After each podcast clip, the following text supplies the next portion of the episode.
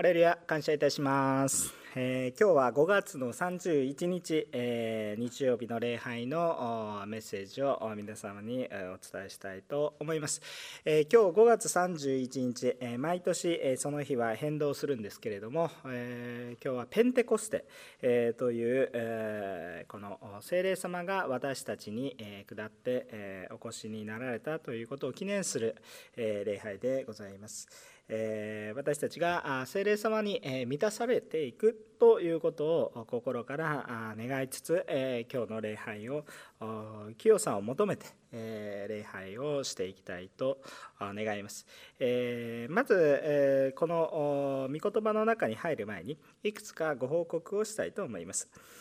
えー、教会での自粛礼拝というものは、えー、今日の5月31日をもって、えー、一度終了し段階的に6月から、え礼拝堂を開放して、え多くの兄弟姉妹と共に礼拝を捧げていきたいと願っています、えこのために、えもう皆さんこの日曜日の段階になっていましたら、えおそらく土曜日中に皆さんのお手元に、えこの礼拝出席の希望調査が、えー渡っていると連絡が渡っていると思いますができるだけこれに正確にえ希望をお伝えしてください。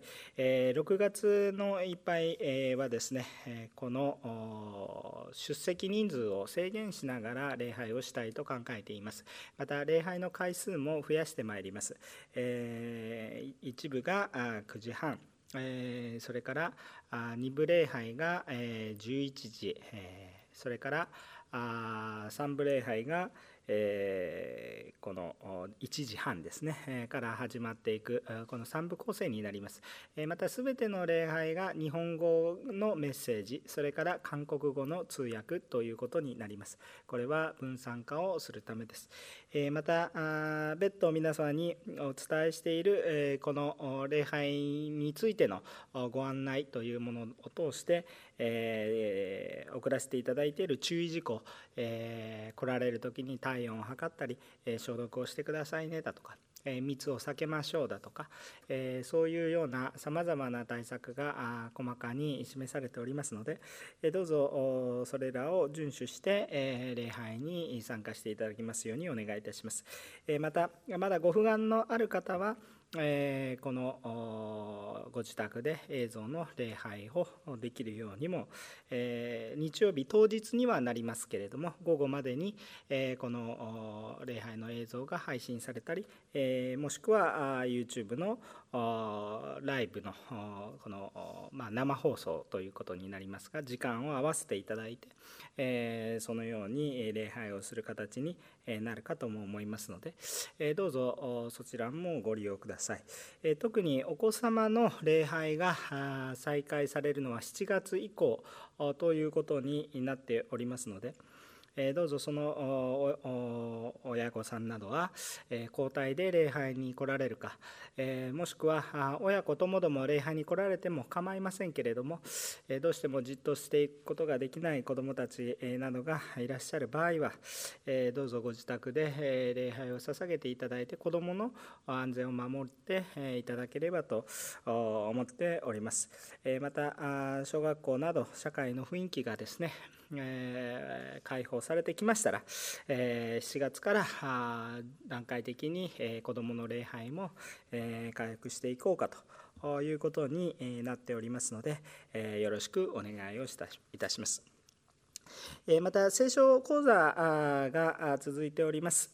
これも、本日も11時半から12時半まで、Zoom というアプリを用いて、え、分かち合いを行いますので、えどうぞこれもご利用いただきますようにお願いいたします。えまたこのだんだんとこの自粛が解除されていっている中にはありますが、え影響がこれから大きくなってくるのはこれからだと思いますので、え経済的な影響これを助け合っていく私たちであればと思います。えまたさまざまこのような状況の中ですけれどももともと韓国に帰国されるようとされていたえ方々などいらっしゃいましたので、え今日で、えこうまあ、最後の礼拝え日本での最後の礼拝というふうになる方々もいらっしゃいますが、えお互いに祈り合って、え一致を持ちどこにいても主を見上げて、え歩んでいけるように、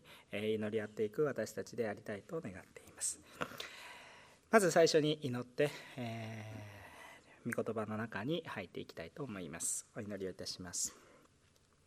ハレルヤ愛する天の神様今日私たちに御言葉を与えてくださっていることを感謝いたします。今日は精霊が下られたことを記念し喜びを持ってあなたの見舞いに礼拝をするペンテコステの礼拝です。どうぞ私たちが主の見舞いにで主を喜ぶ私たち一人一人とさせてくださり今日また新たにされどうぞ私たちそれぞれの場所で置かれている礼拝が神の豊かな恵みの中に包まれますように助け導いていってください。あなたを知りあなたを述べ伝えていく大胆さを私たちに回復させてください。愛するイエス様の皆によってお祈りをいたします。アーメン。それでは本日、え皆様と共にお読みしたい聖書の箇所、えヨハネの福音書14章の15節から17節までの御言葉を共にお読みしたいと思います。ヨハネの福音書14章の15節から17節の御言葉です。それでは一緒にお読みいたしましょう。3はい。もし私を愛しているなら、あなた方は私の戒めを守るはずです。そして私が父にお願いすると、父はもう一人の助け主をお与えくださり、その助け主がいつまでもあなた方と共にいるようにしてくださいます。この方は真理の御霊です。世はこの方を見ることも知ることもないので受け入れることができません。あなた方はこの方を知っています。この方はあなた方と共におられまたあなた方のうちにおられるようになるのです。アーメン。えー、今日は何度も言っていますけれども精霊が私たちのところに、えー、来てくださったということを記念しています、えー、この内容については使徒の働きの2章に記録されています。えー、精霊がイエスを信じる者たちを満たし、え、教会が霊的に目が完全に開かれていったことを記念するペンテコステ礼拝。これはまた五巡節とも言われますね。それまでにイエス・キリストを伝える力がなかった弟子たちが精霊様の満たしによって大胆に語り出していくそのようなダイナミックな変化が起こりました。このことによってその日イエスを信じた人はなんと3000人にも及びました。その日だけです。3000人に及びました。それほどの偉大な変化が起こるんですね。ちょうど私たちがこの自粛生活をしていたのが大体ですね、えまあ2ヶ月3ヶ月になると思います。イエス様が十字架にかかってから50日後これを数えた日にもともとこのお祭りがあったわけなんですけれどもその中で精霊様が下っていくということがありました。これは私たちが何かこの自粛生活をしていた期間ぐらいの長さかなというふうに思います。緊急事態の宣言がされてから7週8週というぐらいの期間がちょうど経ったわけなんですけれども、えー、まあ、これからの間ずっとイエス様の十字架からずっとですね弟子たちはですね何もすることができていなかった聖書に書いてあるような7週ぐらいの間だったらまああっという間かなというふうにも考えることもできるんですが実際皆さんもこのコロナの影響の中で、えー、こう共に集い礼拝ができなかった期間を考えてみるとああ長い期間何もできなかったんだなということも思うことができます。しかし精霊に満たされるとそれが一気に変わって大胆に変えられていった姿を見ることができ私たちも期待があふれます教会というところは父なる神子なるキリストそして精霊の三位一体の唯一なる神様を信じる場所であります。まあ、信じる場所というか信じるものというかそういうものですね。そして私たちの人生っていうものはこのイエスを信じ精霊に満たされて神の栄光を表すべきものだと考えるならばこの精霊の満たしというのは私たちクリスチャンにとってなくてはならないものですね。今日はこの精霊に満たされるということの素晴らしさとまたその重要性これを考え黙想しそして実際に精霊に満たされた生き方を回復していくことのきっかけとなる礼拝となることを皆様と共に、えー、味わっていきたいと願っているわけですね。今日は精霊の満たしについて黙想しまたそれに対して実際に体験していきいける私たちでありたいと願っています今日は3つのポイントで話します、えー、聖霊様について語るのに3つだけというのは、まあ、はっきり言って不可能なんですけれどもメッセージの長さとして、えー、3つだけに、えー、あえて絞って、えー、足りないところもあると思いますが、えお話をしたいと思います。まず第一に精霊の満たし。イエスを信じる者はすでに聖霊を受けていますということですね。イエスを信じる者はすでに聖霊を受けているんだということを知ってください。今日はたくさんの聖書の箇所を開きますがえお付き合いいただければと思います。まず最初にコリント人への手紙第112章の3節をお読みします。コリント人への手紙12章の3節を読みます。このように書いています。ですからあなた方に次のことを教えておきます。神の御霊によって語る者は誰もイエスは呪われよということはなくまた精霊によるのでなければ誰もイエスは主ですということはできません。この最後の部分ですね。もう一度ちょっと読みます。精霊によるのでなければ誰もイエスは主ですということはできません。とこう書いてありますね。私も牧会をしながらよくこのような質問を受けます。どのようにしたら精霊に満たされるのか。精霊に満たされるためには何をしたらよいのかという質問をよく受けます。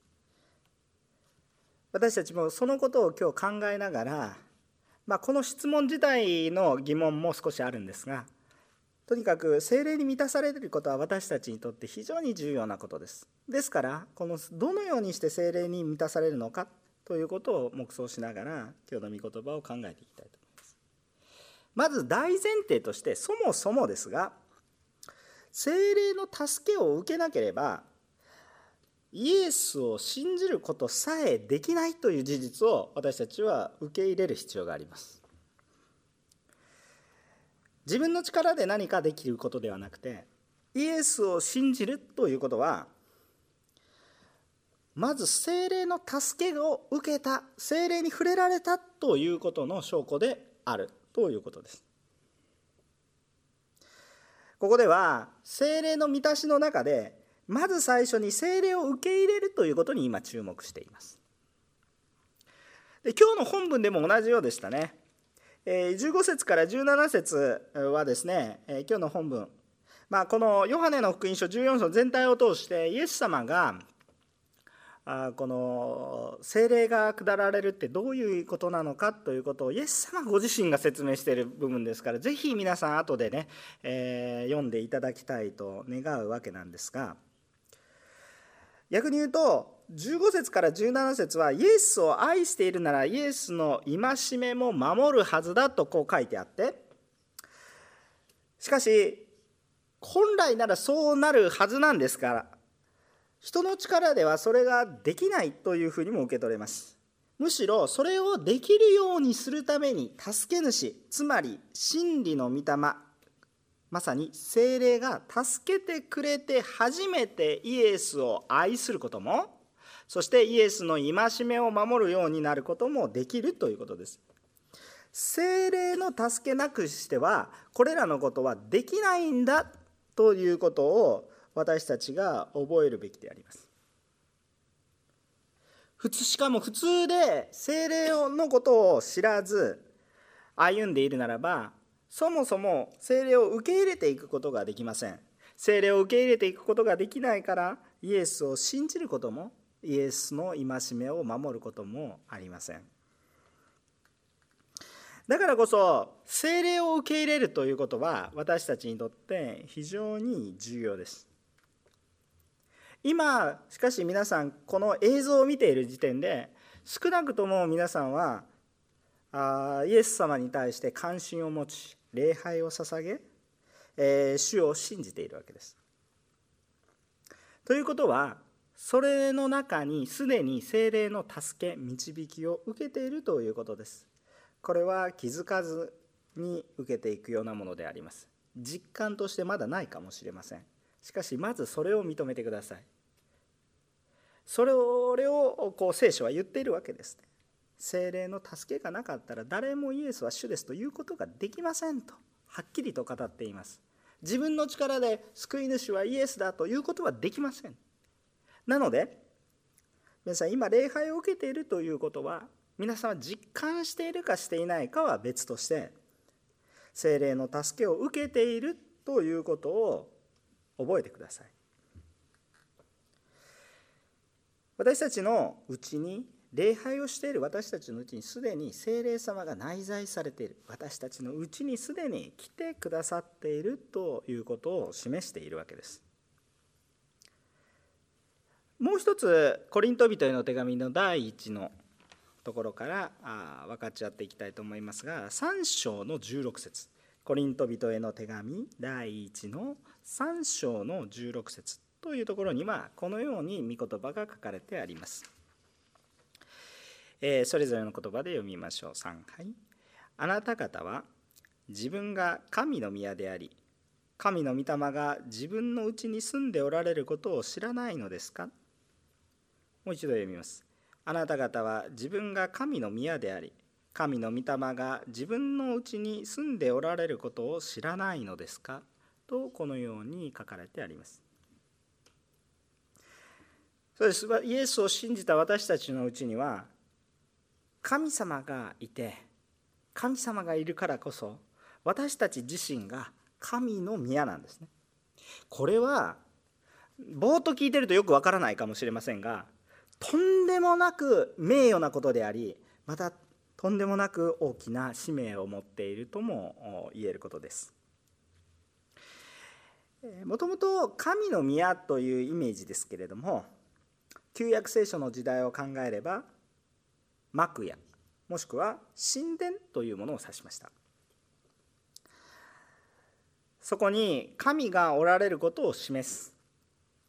栄光の現象が現れそして罪深い私たちの中に宮建物ですけれども宮という器を通して制限があるけれども共にいてくださるというそういう状況を表してもともと人というのは罪を犯し神の清さに触れることができなくなり神と断絶されている状況の中にあります。だから全てのことが悪くなりました。それを回復しようというのが神の働きです。壊れて罪によって壊れてしまった人と神との関係を。何とかして神様がこの関係を修復しようとされているのが簡単に言うと聖書のストーリーですね。しかしもはや建物ではなくて私たちのうちにもう神殿ではなく直接私たちのうちに神様が宿ってくださる。私たち自身が神の宮なんだと聖書は宣言しているわけ。このことはなぜ可能になったか。それはイエス・キリストの十字架復活。そして精霊の満たしによって起こることになりました。そもそも私たちはイエスを信じれば救われるというふうに、えー、教わってきていると思います、えー、この言葉は真理です。間違いではありません。ところがイエスを信じるためには御霊に満たされないとイエスを信じることができないと今話しているわけです。じゃあ汚れているはずの私たちがどのようにして裁かれることなく清い御霊に触れてイエスを信じることができるんですか？と疑問になるかもしれません。もし私たちが汚れているまま神様の清さに触れるならば神様は清い方なので汚れがあるはずのないお方なので汚れたまま主の前に行くと私たちは滅びてしまうはずなんですがそうではなくなぜ私たちに罪があるのにもかかわらず精霊に触れられてそしてイエスを信じることができてそして罪許されるんでしょうか？なぜでしょうか？このキーポイント鍵はやっぱりイエス様なんですね。イエス様が私たちの罪の身代わりとなって根本的に私たちの罪を私たちが気づく前にすでに処理してくださっているので自らが犠牲になってもうこれから未来永劫全ての罪を背負われて過去の分もそうですけれども全て処理をしてくださったのでこのイエス様の恵みによって根本的に私たちは気づいてないんですけれどもすでに罪の許しを受けているので罪の処理がなされているのでこのイエスの恵みによって精霊様が私たちに直接触れられることができるようになりました。これはイエス様以前にはありえなかったことです。イエス様以前には神殿が必要でした。幕が必要でした。罪あるものと罪のないところを隔てる境界線が必要だったわけです。しかしそれは取り除けられました。イエス・キリストの十字架によって。えですので私たちがこれらのことを覚えておきそして私たちが今直接神に触れられてももはや滅びることはない。だから最初に精霊様が触れられて精霊さんが触れられた時にイエス様のこの十字架の素晴らしさが理解でき同時に私たちの罪深さが理解できもう許されたという恵みを感じイエス様を信じ罪許されていくということが起こるわけです。だから先に精霊様が私たちに触れられても急に滅びることはない。イエス様のおかげで。ということになります。まあ、これらの意味において精霊の満たしというものを考えればイエス様を信じる。もしくは心から主を求めている。礼拝をしているということであるならばすでに気づかぬうちに精霊様が共にいてくださっているということをまず認めてください。よく私は精霊様がどこにおられるのかわからないと思っているかもしれませんがその証拠精霊様が共におられるまさにその証拠はあなたが今日主を求めて苦しんでいたりもしくはあなたが今日イエス様を信じて喜んでいたりそうするのであるならば精霊様はすでにあなたのうちにおられます。もしあなたがイエスを信じていると言っても私のうちに御霊はいないというのであるならば強い表現ですけどあなたはまだイエスを信じていることにはなりません。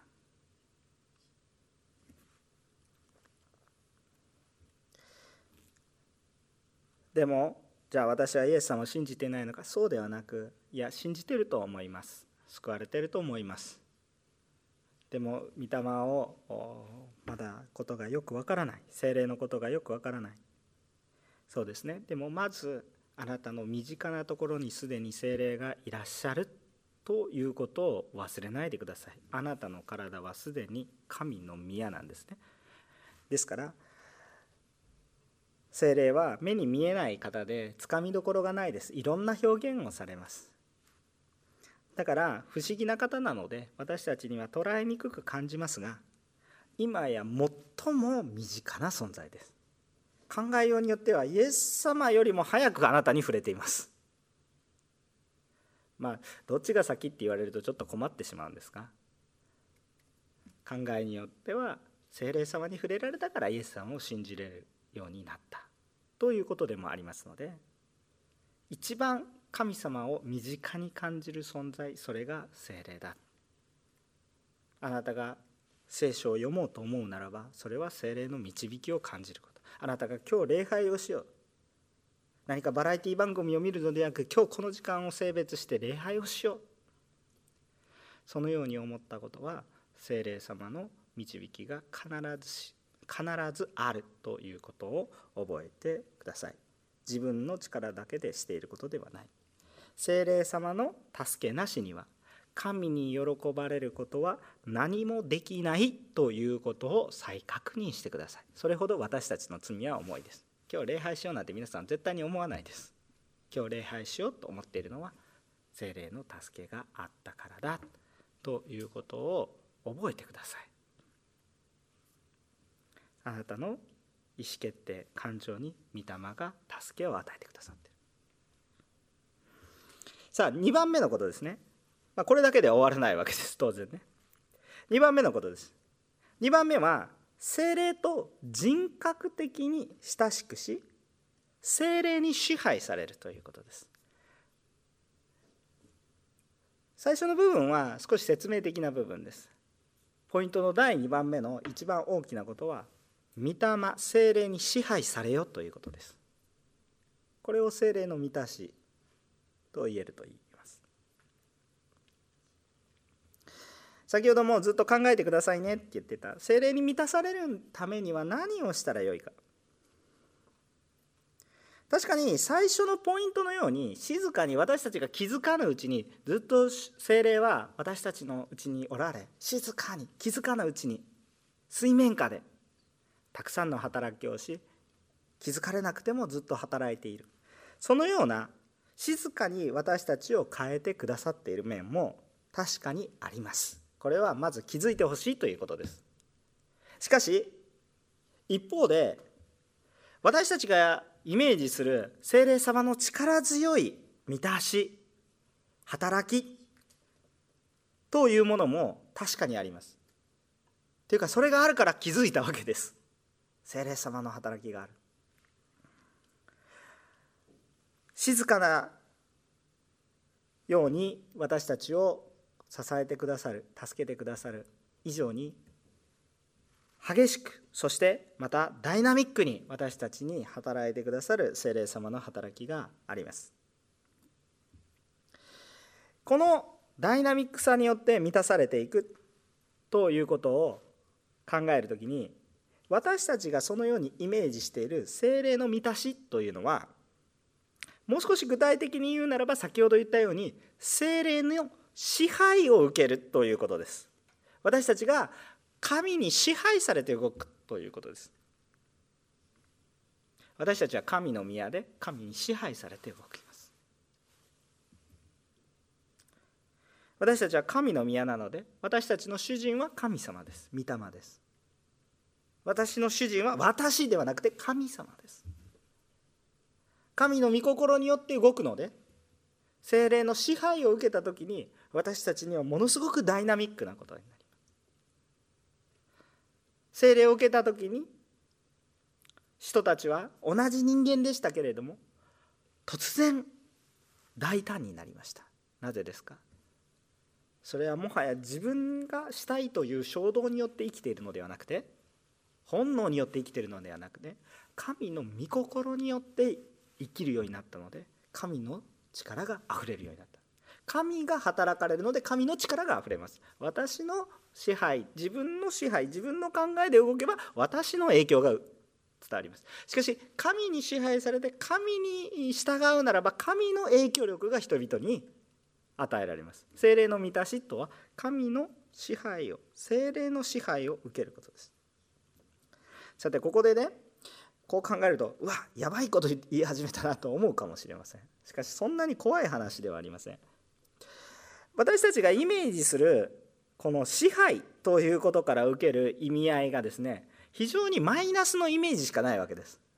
皆さん支配されたいですかとか、ね、そういう特殊な性癖をお持ちの方もいらっしゃるかもしれませんね。私は支配されるのが大好きですってうんまあそういう方もいらっしゃるかもしれません。でも基本は何か支配されるっていうことはですね何かこうマイナスのイメージが強い。あのそれはなぜかというとこの世が罪の世になってしまったからですね。本来この世は神の主権と支配の中で成り立っていました罪のない世界ですねこれは良いことだったわけです。しかもこの神の主権と支配の中にあるっていうことは私たちが今考えているような何か束縛のイメージではなくてむしろ神の主権と支配の中で作られた世というのは今よりもはるかで自由で豊かな状況にあったということです。神様が創世紀一章でまあ一章二章でこの世を創造されましたけれどもその時に神様がするなと言ったのは知識の実を食べることだけでしたね。他すべてあなたの自由に。今皆さん自由にできないこといくつありますか？今皆さん自分が自由だと思っていてイエス様を信じたら束縛されると思ってる方大きな間違いです。あなたはいくつ今自由を失っていますか？やってはいけないことだらけではありませんか？教会に行ったら束縛されるそうではないんですよ。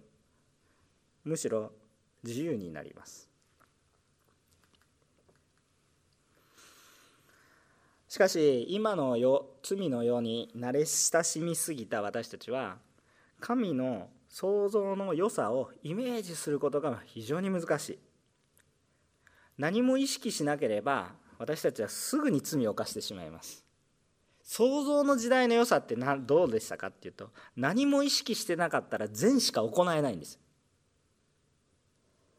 私たちは善を行おうとする時に本当に努力をして善を行う必要があります。それはあまりにも罪深いので何も考えていなければ悪いことを考えます。マイナス思考なんですね。ネガティブ思考ですね、えー、皆さんニュースを見ていて良い素晴らしい話が多いですか？それとも問題提起の方が多いですかって言った問題提起の方がニュースバリューがあるのでほとんどのニュースは大体ネガティブな話です。これはダメですね。批判的です。まあ、仕方がないんですね。私たちが罪の世に生きていてそのような生活にあまりにも慣れ親しんでいる。しかし神の創造された世というのはもともとよっぽど苦労しないと罪は犯せない。よっぽどのことをしなければぼーっとしていれば善しか行えない。皆さん想像できないでしょ？でもそれは私たちがぼーっとしていれば罪が犯すような感じでそのようだった。だからイメージがつかないんですね。神の支配っていうのはそれぐらい自由だったんです。何かルールを決めなくてもみんな善意で動いてる。ルールが必要ない。それほどのことだったんですだから私たちはこの神の支配というもののイメージをちょっと考え直さない私たちの基準で支配って考えると何か束縛される。そのように思いますが神の支配というのは私たちを自由にするものです。そしてこの精霊の支配を受けるということは私たちの何か人格性何か人間性を失うように感じるんですね。しかし全く逆です。精霊の支配を受けるということ。精霊の満たしを受けるということはどういうことかって。私たちの人格をむしろ回復していくものです。精霊の満たしを受けるということは私たちの人格を回復していくものです。人格を失うのではない。人格をむしろ回復して私が自分の力で一生懸命やってると神の創造された素晴らしい人格をむしろ傷つけていくことになりますが神によって支配されていくならば私たちはむしろ神に創造のままの人格にもともとの素晴らしさに戻っていく回復していくということを私たちは覚えたいと思います。創世記の1章の26節から27節や2章の7節などを見てみると私たちが神の霊性を持ってそして神の形に似せられて作られたことが分かりますですからそもそも私たちが人格的であるということはどういうことかその人格の大元は神様にありその似せられた形として私たちの人格があるわけですね。まあ、品格と言いましょうか格と言いましょうか威嚇と言いましょうか。それがあってそしてそれに似せられたものとして人というものがだからこれをま人格というわけですだから私たちが神様との関係を回復するということはどういうことかっていうと神様の創造の通りに戻るということなので私たちの人格を回復していくことになります。神様との関係が崩れてしまったので私たちの人格は何かおかしいなものになってしまう約束を守るしかできなかった人が約束を破るようになってしまった。人格がおかしくなってしまった。これを神様との関係が回復されるということは人格が回復されるということです神様は私たちを良い人格にもともと作られた。ところが生まれてきた時から罪があるので私たちの人格はさまざまに欠点だらけです。しかし精霊の支配が私たちの上に臨む時その欠けた人格が修復されていきます。むしろ精霊の支配を受けるということは私たちが自分をもっとよりよく正しく管理できるようになることも意味します。今までは罪の中でやめようと思っていることもやめられないようなことがやめられるようになります。苦労しなくてもやめられるようになります。なぜですか？私たちが自分でコントロール自分自身をコントロールしているとどうなるかっていうと放っておけば罪に走っていきます。しかし精霊様に満たされていくと黙っていても良いことをしたくなります。わかりますか？大きな変化が私たちに与えられていきます。罪の束縛から解放されて自由に神の栄光を表すことができるようになります。もう一回言いますよ。罪の束縛から解放されて自由に神の栄光を表すことができるようになるんです。ガラテヤ書の22章あ5章の22節から23節。ガラテヤ書5章の22節から23節にはこう書いてあります。ご一緒にお読みしましょうか。3はい。しかし御霊の実は愛喜び平安寛容親切善意誠実柔和自制です。このようなものに反対する立法はありません。とこのように書かれてあります、まあ、このガラテヤ書も全体読むと本当素晴らしいところなんでもう全部読みたいなと思うんですけど時間の関係で読めません。しかしですね今読んだようなこの9つの結果が私たちの中に精霊様の支配によって回復していくことです。私たちの人格の回復私たちの人格は愛喜び平安寛容親切善意誠実柔和自制といったような9つの品性が回復されるんです。精霊様の支配を受けるとこれが回復します。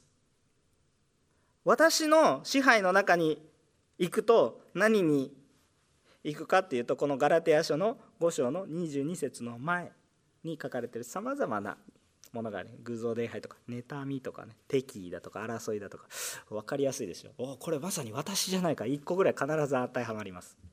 そのようなものがあるんですけれどもそのようなものです。しかし精霊によって私たちの人格が回復されるとどうなるのかってそういうものではなく愛喜び平安。この9つの人格が私たちの内側からですよ。外側からじゃなくて私たちの内側から回復するもう根本的に回復する何をす。ればとかいうレベルの話じゃないです。内側からバババババッと変えられていくんです。何をしたら変えることができるどう努力したら変わることができるんです。かとかそういうレベルの話じゃないんです。創造主なる主が私たちのうちにおられ私たちのうちからバーッと変えていくんです。変えられる回復するんじゃなくて回復させられる。支配されていく。そのようなものです。じゃあどのようにしたら精霊の支配を受けられるか。もうね皆さん私の質問が少し皮肉のように聞こえてくる来てる人はだんだん本質を捉えてきてるんですけどどうしたらどうしたら。いいですか？もうこれこれ自体がもうすでにおかしな質問だっていうことは最初から言ってるんですけれどもしかしまあ感覚として私たちはいつも問いかけてしまいます。どのようにしたら精霊の支配をじゃあ受けられるんですか？精霊の支配を受ける支配を受けるって言っているぐらいですからそこには何があるのかって言ったら神の主権があるんですね。神の主権。神様の意思決定。神様の御心というものがあります。主権。主権は私にあるのではなく神の国の主権は国民にあるのではなく神にあるんですね。主権。意思決定をする権限。神の主権を私たちは受け入れていくこと。これが神の御心に従っていくこと。精霊の満たし精霊の支配を受けていくということになりますよね。つまり神様にこそ主権があるということを認めないといけないんです。神様を何か道具か物か自分が願う時に自分の自由なように動いてくださる便利な存在として捉えるのではなく神様にこそ人格があり神様をこそ尊ばなければいけなくて神様と人格的な交わりつまり人格的な交わりを精霊様とするということです。神様の思いを無視して私たちがああだこうだああだこうだこれをしてくださいあれをしてください。神様の人格を無視してああだこうだ。それでもね忍耐を持って聞いてくださる主ってどれほどな方なのかなと思います。私たちにねああだこうだ言ってること多いんですけれども。しかし私たちはちゃんと人格的な交わりを精霊様としているかどうか。これが非常に大きなポイントとなります。何か私たちは神の力を便利な道具困っている時に何か呪文を唱えれば自分たちの思い通りに動く。その主人は何ですかって言ったらその願いの主人は私なんですよね私。今日病の人が癒されたいと私が願うから精霊に祈ったら病の人が癒されなければならないだから祈る。根本的にちょっとねおかしなところがあるんですもちろん神様の憐れみ神の栄光を表すために病が癒されるということが現実にも起こりうると私は信じますがそれは神の御心だから癒されるのであって私が祈ったから私が願ったからではなく神の御心にかなっていたからというのが理由です。神様を人格ある方神様の主権を認めて私たちは神様とだから精霊様私たちを満たしてください満たしてください満たしてください。今満たさないとおかしいじゃないですか。あなたは神じゃないんですか。みたいなこと言ってたらそもそも神様の主権を求めていることですか？それともあなたは自分を自分の思い通りに動かしたい。自分の願い通りに動いてほしいと思っているんですか？それともあなたは神の支配を受け入れたいんですか？根本的に土台が違うっていうのが分かりますか？ルカの福音書の11章の9節から13節。ルカの福音書9章の11節から13節、えー、ごめんなさい。11章の9節から、えー、こう13節までですね。ルカの福音書、9章のあ11章の9節から13節までです。11の9から13節、えー、お読みしたいと思います。こう書いてあります。ですからあなた方に言います。求めなさいそうすれば与えられます。探しなさいそうすれば見いだします。叩きなさいそうすれば開かれます。誰でも求めるものは手に入れ探すものは見いだし叩くものには開かれます。あなた方の中で子供が魚を求めているのに魚の代わりに蛇を与えるような父親がいるでしょうか。卵を求めているのにサソリを与えるような父親がいるでしょうか。ですからあなた方は悪いものであっても自分の子供たちに良いものを与えることを知っています。それならなおのこと天の父はご自分に求める者たちに精霊を与えてくださいますとこう書いてあります。私たちは何かを求めるのではなくてもちろんそれも私たちを愛してくださっているから神様は与えようとされますが本当に愚かなことをしています。そうではなく私たちが神ご自身を精霊を求めるのであるならば全てこれらのことは満たされる上にしかもご自身を捧げてくださるような方ですよ。イエス様の十字架を思い出しましょう。私は何を求めているのか目を覚ましましょう。これが非常に重要な事柄となります。ヨハネの福音書の3章の8節というところを続けて読んでみたいと思います。ヨハネの福音書の3章の8節というところを共にお読みします。こう書いてあります。風は思いのままに吹きます。その音を聞いてもそれがどこから来てどこへ行くのか分かりません。御霊によって生まれたものも皆それと同じです。風は思いのままに吹きます。その音を聞いてもそれがどこから来てどこへ行くのか分かりません。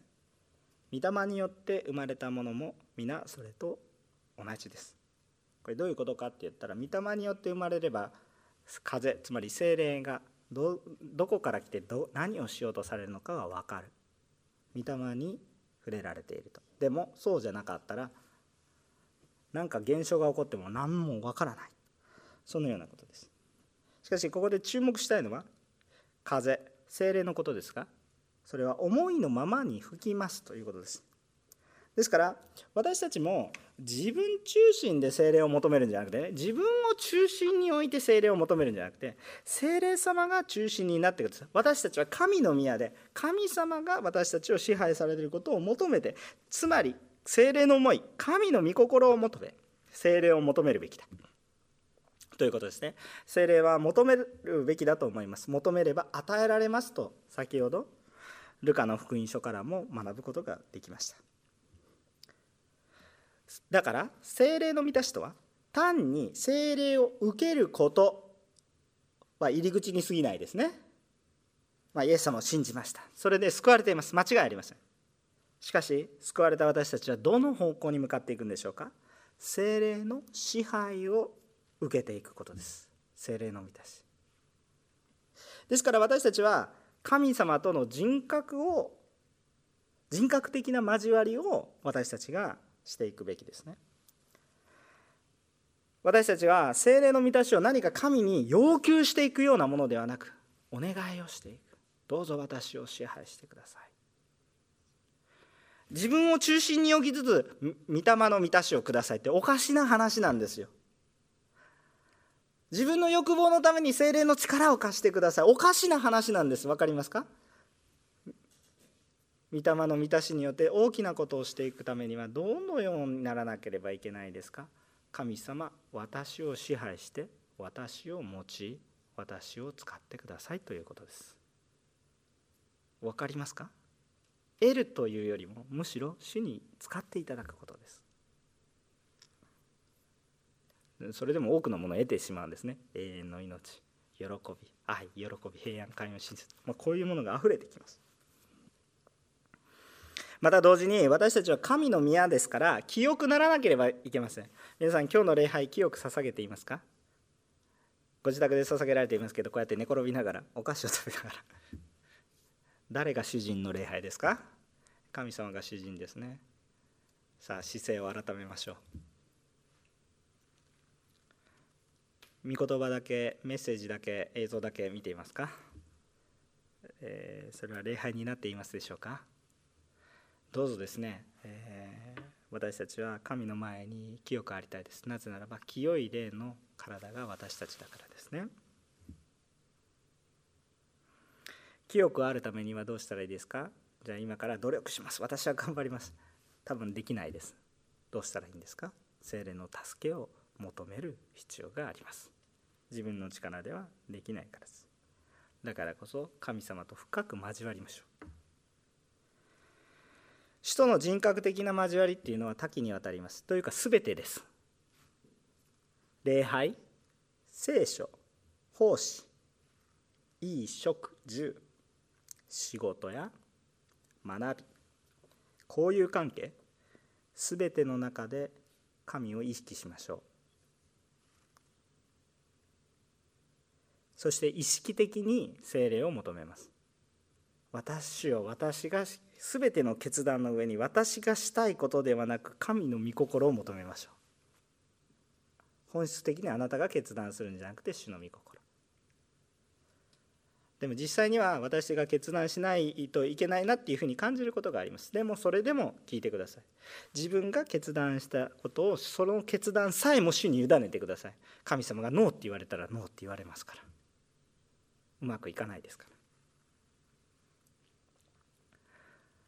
決断したことに凝り固まるんじゃなくて神様が何も言ってくれなくてでも祈って決断した。でも良くなかった。でもその時はその決断したことさえも委ねて失敗したと感じるようなことからも学んでやっぱり精霊様によらなければどうしようもないんだということを知っていく。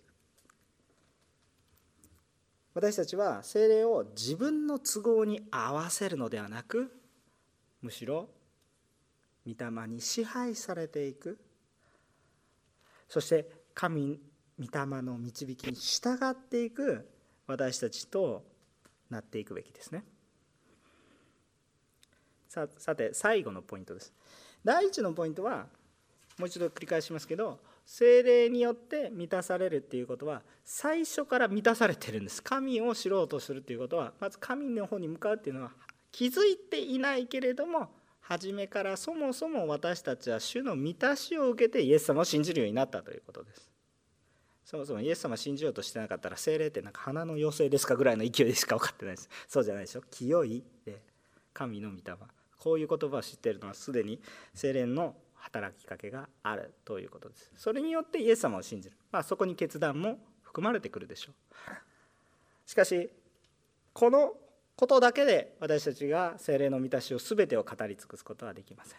しかしこのように触れられた私たちが主に主権を委ねて神の支配を受けていって神の御心の通りに動き出せばそれはそうですよ。神様が癒すと思ってる人を癒しますよって言うだけですからね。私たちは言うだけですからね。それはすごいことが起こりますでも最後のポイントは何か。精霊によってさまざまなことが起こりますけれどもさまざまな変化が起こります。しかし一番の根幹ポイントは何か？精霊による最大の祝福というか最大というか本質的な祝福は救いの確信です。イエス・キリストですということです。精霊による一番の祝福はイエス・キリストが分かるということです。救いの確信。ということです。精霊が働かれることによってダイナミックな働きは起こります。えー、精霊が働かれてもずっと静かです。ということはありません。これは静かであってもダイナミックな働き変化は必ず起こります。だって罪から清さに移される。死から命に移されてるんですからダイナミックな変化があります。それに気づくべきです。もう変化があるのに私は違いますとか言ってる人もたくさんいます。もう変えられているのに私はまだ違いますって言って騙されてる人もいます。そうではありません。イエス様を信じればあなたの人生にはもうすでに変化が大きな変化が与えられています。ただし、まあ、このような病の癒しや通常考えられないような奇跡的な導きや大きな多くの人々が救われていくようなさまざまなことが起こりえますがまたは何か喜びにあふれてですねもう何か本当にこうそれを表現せずに踊る踊ったり笑ったりそういうこともあるかもしれません。もしくは威厳や予言といったような霊的な働き人間の理性を超えたような働きそういうものもあり得るでしょう。しかし重要なことは何か精霊の満たしっていうのはこれらのことを含むけれども含みますが神の導きが必ずしも私たちの心に最初から喜びを与えるようなものかというとそうではないかもしれません。なぜならば私たちの心が罪の方にいるならば精霊様の導きは私たちの心に喜びにならないです。分かりますよね？もしもし私たちが罪の中にずっと束縛されたままであるならば悪を愛している心があるならばこの清さを求めることということはちょっと不快なことになります。私は部屋の片付けがきたちょっと下手くそなんですが、えー、あまりにもこの汚い部屋に慣れてしまうとですね綺麗な部屋に行くとですね綺麗な部屋の方が絶対いいんですけれども散らかってる部屋の方が私は落ち着いてしまうというちょっと問題のある感じになってしまって綺麗な方が絶対いいんですよ。ところが汚い方がいいとか言い出すんですね。掃除しなさいとか言ったらうめんどくさい。掃除しろって言われることは良いことになのにもかかわらずですね。私の心は不快になるんです。必ずしも私中心的に考えた時に精霊の導きは喜びになるとは限りません。どうやって見分けるのかっていう話ですよね。ちょっと今冗談みたいな話をしましたけれどもいろんなところでそうです。精霊の導きは私の人間的な心には心地よくないことがたくさんあります、え、それをできなくなるんだったらイエス様は信じたくない。とか言ってる若者たくさんいるんじゃないですか。今私の経験上何人か心に上りますよ。名前も挙げることができる何人かがいらっしゃいますね。あのでもですねあのこのように自分が喜ぶことではなかったとしたとしても精霊様が正しい方向に導かれるとあの後になって 喜びが分かります。ちゃんと喜びで帰結します。ちゃんと喜びで完結されます。だから大丈夫なんですけれども最初の時点ではそれが何の喜びにもならないむしろ苦痛だと思うこともあります。それは成長段階だからですね。またはこれらさまざまな奇跡的な出来事が不思議なことが起こるから本物だと考えるのはちょっと早計です。つまり短絡的な考えです。ということです。なぜならば不思議なことは悪霊でも行いますよ。ということを覚えておいてください、えー、病の癒しは主しかできないかって言ったらそうでもないと思います。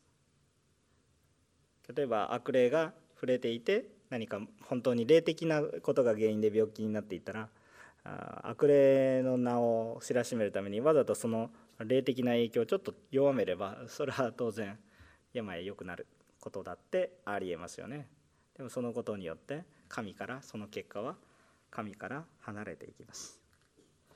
結果が神から離れるのであるならば病気が治って永遠の命を失うことになります。病気が治っても永遠の命を失うならば霊的には大損です。わかりますか？比べることができないものを失うんですね。だから私たちはそれを見分けていく必要があります。何が精霊の働きなのか。ヨハネの福音書16章14節ヨハネの福音書16章の14節このように書いていますヨハネの福音書16章の14節お読みします。御霊は私の栄光を表されます。私のものを受けてあなた方に伝えてくださるのです。ここで書いている私とはイエスのことです。御霊は私の栄光を表されます。精霊の働きはイエスをキリストだ、イエスを救い主だと表すことです。そうですね。これイエス様自身がちゃんと説明されてるんですね。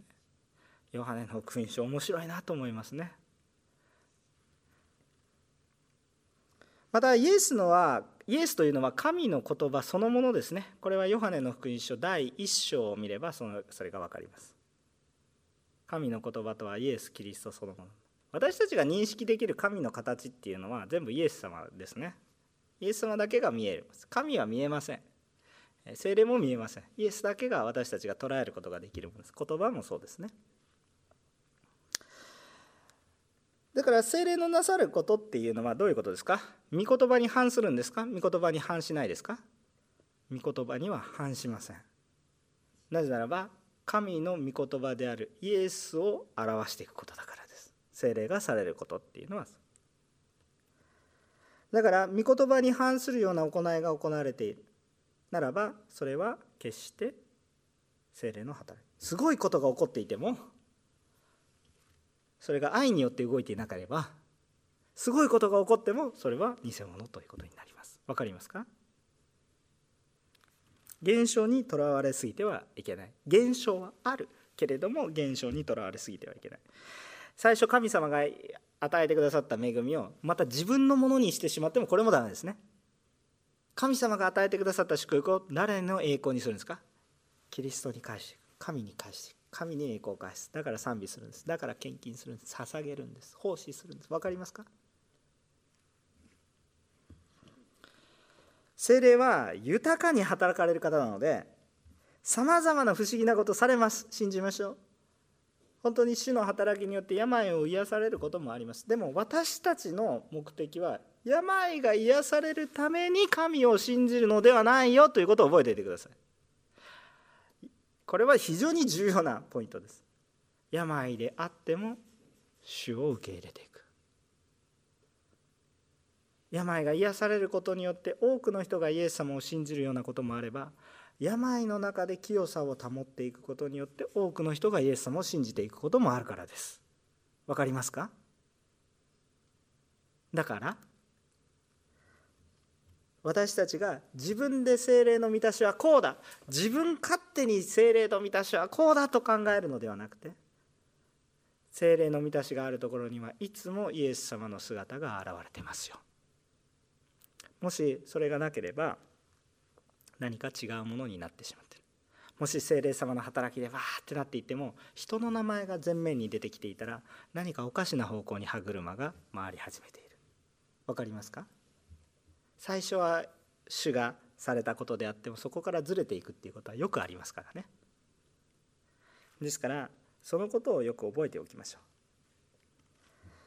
でも七難しい話ではありません。精霊に満たされて豊かに働きをしていたら私たちの心は基本的に喜びがあふれています。平安があふれています。不安で怖くて、えー、恐ろしくて、えー、主に罰せられるのが怖くて礼拝をするんじゃなくて本当に喜びを持って礼拝ができることは喜びなんだ。皆さんしないといけないから今日牧師に言われたから無理やりこうこう YouTube を開いて、ね、他の動画見たいけれどもいやこっち。そういうことをしているわけではありません。わかりますか？そのことをもって私たちが主に仕えていくべきであります。ですから私たちは喜んで精霊に満たされて主を述べ伝えていきましょう。また私たちに足りないようなことがあるならば精霊の助けを求めましょう。私たちは霊的な事柄をちゃんと見極めましょう。もう私たちは礼拝してる時点神様を信じている時点で私たちはすでに御霊に満たされ始めています。もっというか満たされています。ただし本当の意味で本当の意味でというかもっと深く神様のご支配を受ける。まだ私が中心にいったらそうではないですね。これは訓練が必要です。ずっと私自分の中心にいましたから訓練が必要です。ああこれは私が主人になってる。主に委ねて主に委ねていくと不思議なことになんか自分ではできなかったようなことができるようになります。人を許すこととか与えることとか使えることとか。大体みんな自分が主人になろうとしてるんでしょ？世の中全部見てください。自分が主人になろうとしてる。違うでしょ？そのようなことが私たちの中に喜びとなって出てくるんです。それが喜びとなって出てくる。そんなこと起こるのか？起こります。主を信じてください。そしてそうなっている人からのその人の口からはイエス様の名前がたくさん出てくると思います。使徒の働きの一章の八節を読んで結論といたします。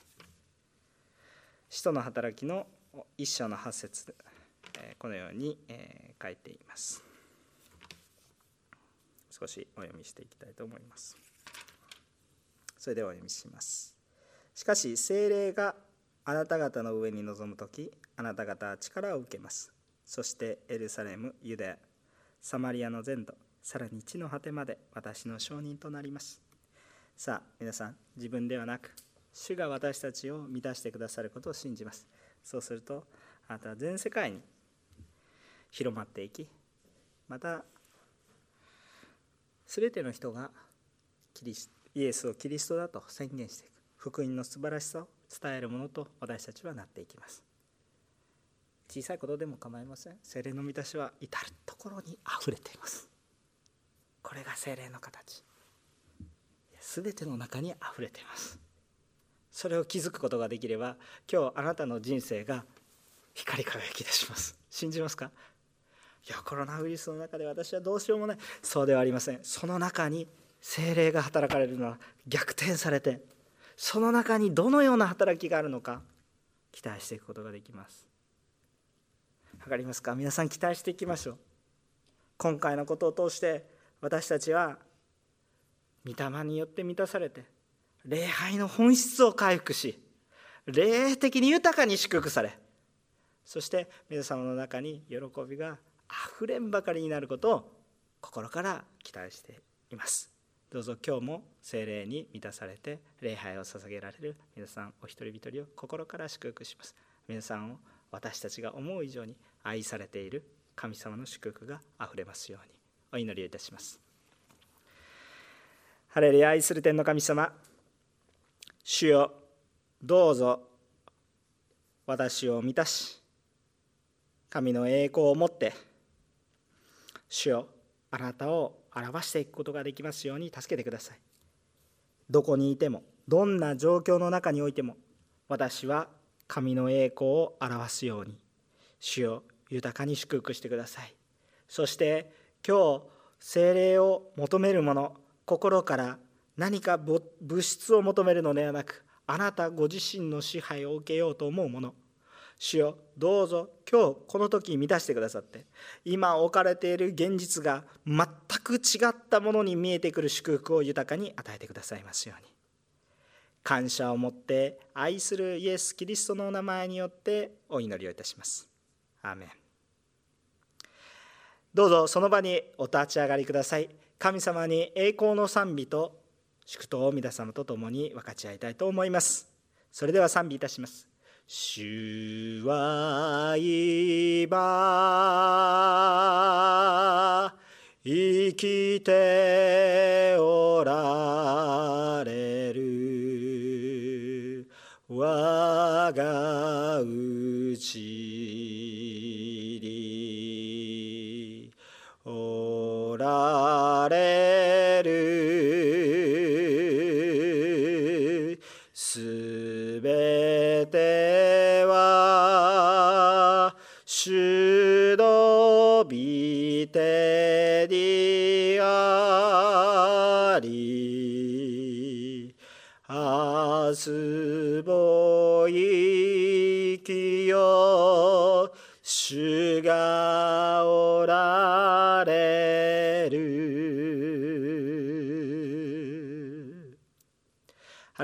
愛する天の神様御霊に満たされる喜びを感謝いたします。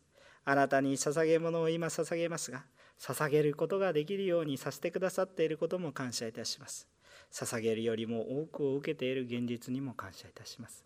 主よけれどもあなたに喜びを持って捧げ仕え主の栄光を表す私たち一人一人となお一層させてくださいますように導きそして私たちのうちに神様の喜びがあふれ喜びの中で神様の祝福の中でさらにさらにあなたを知る者が増し加えられていきますように私たちを用いてください。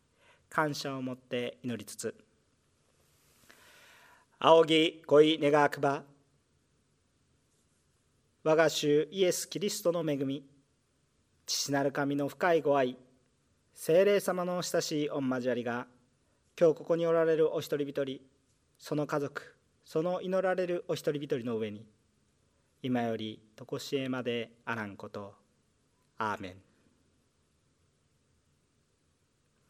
神様に栄光の拍手を捧げます。感謝いたします。来週また皆様と共にお会いできることを楽しみにしています。映像礼拝の方は映像の中でお会いしましょう、えどうぞアンケートに、え調査希望に、えどうぞご記入くださいますようにお願いをいたします。感謝いたします。聖霊様に満たされて1週間過ごしましょう。